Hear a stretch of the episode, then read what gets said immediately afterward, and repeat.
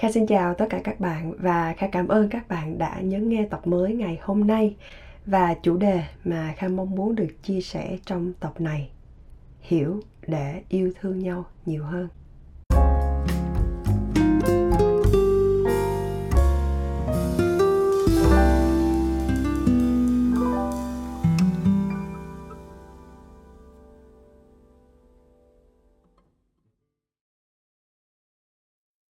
Trước hết, Cha Kha xin được gửi lời cảm ơn đến bạn Lam Phùng. Thứ lỗi Cha Kha nếu như Kha đọc không đúng tên của bạn nha. Bạn đã trở thành thành viên trong gia đình Okago ở trên Patreon và Kha hy vọng bạn sẽ tìm thấy được nhiều thông tin bổ ích tại đây, nơi mà Kha đặt rất là nhiều tâm huyết cho việc cung cấp những công cụ giúp các bạn có thể vượt qua được sự căng thẳng, sự lo lắng. Và với những nội dung mà Kha truyền tải, Kha đều dựa vào phương pháp nhận thức hành vi, trong tiếng Anh gọi là Cognitive Behavior Therapy, viết tắt là CBT. Nó sẽ chú trọng vào việc tìm hiểu tận gốc rễ những suy nghĩ của bạn, niềm tin và hành vi của bạn. CBT là phương pháp được khoa học chứng minh là có hiệu quả trong việc giúp đỡ chúng ta có thể cải thiện được cuộc sống từ cách bạn vượt qua nỗi sợ hãi, lo lắng và căng thẳng. Nếu như bạn không có điều kiện để tham gia ở trên Patreon thì các bạn cũng có thể tự tìm hiểu thêm. Thật sự theo Kha, đây là một công cụ rất là hiệu quả nha. Đi vào chủ đề chính của ngày hôm nay: tại sao phải hiểu để yêu thương mình nhiều hơn. Bây giờ bạn hãy hình dung, bạn thấy một chú cá đang bơi tung tăng ở dưới nước. Bạn nghĩ rằng, ồ, em cá này đẹp quá và mình muốn ôm em ấy một cái để thể hiện sự yêu thương. Thế là bạn vớt em ấy lên, ôm ấp để thể hiện cái tình cảm của bạn. Kết quả là gì thì Kha nghĩ bạn cũng đã biết. Nếu bạn hiểu điều gì là tốt nhất cho chú cá này thì bạn sẽ biết cách để yêu thương nó đúng hơn. Sẽ chỉ cần bạn đứng nhìn từ xa thôi, nhìn thấy em ấy được sống ở dưới nước, được tung tăng bơi lội. Đó chính là cách mà bạn yêu thương đúng nhất. Đó gọi là hiểu để yêu thương nhiều hơn. Khi mình thật sự hiểu họ cần gì, điều gì là tốt nhất với họ, thì mình sẽ biết cách để điều chỉnh cho hợp lý. Không phải lúc nào bạn cũng phải hét thật là to lên rằng, ôi, tôi yêu bạn quá, ôi, tôi lo lắng cho bạn quá, ôi, tôi nhớ bạn quá. Thì những điều này nó sẽ làm cho người khác hạnh phúc đâu. Bởi thế, để thể hiện sự yêu thương, trước tiên bạn hãy hiểu. Nói về việc hiểu chi tiết hơn, Kha sẽ tạm chia thành hai phần. Bên ngoài là đối với những người xung quanh và bên trong là đối với chính mình. Bây giờ mình sẽ đi vào phần đầu tiên, đó là bên ngoài. Thường bạn sẽ thấy có hai xu hướng để thể hiện sự yêu thương. Thứ nhất, đó là yêu thương quá mức. Hay nói cách khác, đó là bạn thể hiện cái sự lo lắng mọi lúc mọi nơi. Nói đến đây, có lẽ bạn đã nghĩ ngay đến ba mẹ của mình, đúng không? Bản thân Kha năm lên 18 tuổi, mình khao khát được đi đại học lắm. Bởi vì chỉ có như vậy, mình mới được sống một mình nè, mình mới được trải nghiệm một mình nè, mình biết cách tự cân đối tài chính và mình làm chủ được chính mình. Tuy nhiên, rất là khó để ba mẹ của mình có thể ngừng lo lắng cho mình. Bởi vì họ theo bạn suốt một chặng đường. Từ khi mình được sinh ra, mình chỉ được sống sót nhờ vào sự che chở của họ, nhờ vào sự chăm sóc của họ. Cho nên bạn bảo họ rằng, đừng có lo lắng cho bạn nữa, chắc chắn nó khó lắm. Vì vậy, cái việc duy nhất mà bạn có thể làm ngay bây giờ, đó là trao đổi để hai bên hiểu nhau nhiều hơn, để họ hiểu là bạn đang cần gì. Đôi khi bạn chỉ cần họ nên nghỉ ngơi và chỉ cần nhìn bạn, hỗ trợ cho bạn trong quá trình trưởng thành mà thôi. Và điều bạn làm bây giờ đó là hãy chứng minh được điều này. Tuy nhiên, bạn hãy nhớ rằng một lần bất tín thì vạn lần bất tin nha. Thứ hai, đối ngược hoàn toàn với sự lo lắng, đó là sự yêu thương một cách thờ ơ. Kha có một câu chuyện của riêng mình và Kha muốn chia sẻ với các bạn. để mình hiểu rõ hơn về sự thờ ơ này là như thế nào. Thì có lần Kha đi dự tiệc sinh nhật của bạn mình. Tất nhiên, bạn biết đó, trong một bữa tiệc, mình sẽ không biết hết tất cả mọi người. Có những người là bạn của bạn mình. Cái việc đó nó là hết sức bình thường. Vậy thì với tính chất khi mình đến một bữa tiệc, mình cần phải giao lưu, nói chuyện với người khác nữa. Chứ không thể nào bạn cứ bám lấy chủ nhân của bữa tiệc để bạn nói chuyện với họ hoài, đúng không ạ?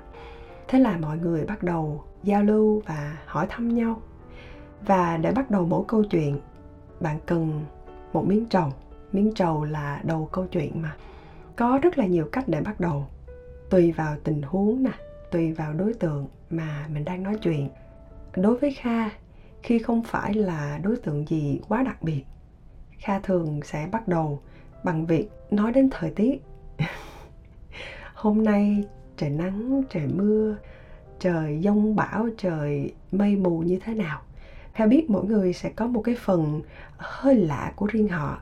Tuy nhiên mình không cần quan tâm nhiều lắm ha. Thế thì người bạn mà Kha nói chuyện, bạn hỏi Kha rằng Kha có cái sở thích gì đặc biệt hay không? Kha trả lời, Kha rất là thích nghe podcast. Thế bạn mới nói rằng, ôi, vậy tại sao bạn lại không làm một kênh podcast cho riêng mình? Và Kha trả lời rất là thành thật. Kha cũng nói, mình đã có làm rồi. Kha thấy được cái ánh mắt rất là thích thú và ngạc nhiên của bạn. Thế là bạn mới hỏi tiếp, wow, vậy thì kênh của bạn tên là gì để mình nhấn đăng ký cho bạn? Bạn biết đó, đối với Kha, thà là bạn có một người theo dõi đúng nghĩa còn hơn là 10 người theo dõi bạn nhưng 9 người còn lại họ hầu như không có dành một cái phút giây nào cho mình cả. Không phải là bởi vì mình tự cao tự đại gì đâu, nhưng Kha nói kênh của mình làm bằng tiếng Việt. Bạn có nhấn đăng ký, bạn có nghe, bạn cũng chẳng có hiểu gì cả. Thế thì khi mà bạn đăng ký cái kênh của mình đấy thì nó sẽ thông báo cho bạn mỗi tuần. Và lúc đó thật sự nha, đôi khi nó còn làm cho mình bị bực mình nữa. Nếu mà Kha nói không quá thì sau cái buổi tiệc ngày hôm nay, có thể đến 1 tháng sau, bạn có chắc bạn nhớ mình là ai hay không? Thế nên Kha mới nói rằng là không, bạn không cần đăng ký gì cả. Thật sự ngay lúc đó Kha chỉ cần một lời động viên thôi. Wow, vậy hả? Chúc mừng bạn. Thế là đủ rồi. Nhưng không, bạn ấy cứ nằng nặc đòi đăng ký cho bạn được. Thế là Kha thấy bạn nhiệt tình quá. Chắc thật sự bạn cũng muốn ủng hộ mình và cho mình thêm một người theo dõi. Nên ok, bạn nhấn đăng ký. Và mọi chuyện sẽ không có gì để nói. Khi Kha quay sang nói chuyện với bạn của mình, đó là người chủ của bữa tiệc đó, và quay lại thì Kha thấy bạn này nhấn hủy đăng ký. Mà chắc xui thôi, bởi vì đúng ngay cái lúc Kha quay lại thì mình thấy, chứ không thì chắc Kha cũng chẳng biết đâu. Đó, 1 phút trước bạn tỏ ra rất là hào hứng để chia sẻ niềm vui với người khác. Nhưng 1 phút sau thì sao? Kha phải nhấn mạnh lại ở đây một lần nữa. Việc bạn xã giao là bình thường. Trong cuộc sống bạn gặp rất là nhiều người. Có thể bạn chỉ cần đi ra chợ, đi ra siêu thị thôi. Bạn nói chuyện với các cô, các chú bán hàng ở đấy hoàn toàn bình thường. Tuy nhiên, nếu cái sự kết nối này nó không thực sự bền chặt và bạn biết được điều đó, thì mình chỉ nên dừng lại ở mức độ tôi biết bạn và bạn biết tôi. Như vậy là đủ rồi. Không một ai có thể trách móc gì bạn rằng tại sao bạn không quan tâm đến mình, rằng tại sao bạn không dành thời gian để nhắn tin hỏi thăm mình mỗi ngày, mỗi tháng, mỗi năm cả. Thời gian của mình có hạn. Mình chỉ dành thời gian cho những mối quan hệ mình thật sự trân trọng. Vậy nên trước tiên bạn nên hiểu mỗi tình huống nó khác nhau như thế nào để mình thể hiện cái sự quan tâm, sự yêu thương khác nhau. Đừng bao giờ nghĩ rằng mình làm như vậy họ sẽ vui nè. Không, họ cũng sẽ rất vui nếu bạn làm nhiều việc khác. Không nhất thiết mình phải cứ đi theo một cái khuôn mẫu nào đó mỗi người họ sẽ có một cái cách nhận niềm vui và có một cái cách hành xử hoàn toàn khác nhau.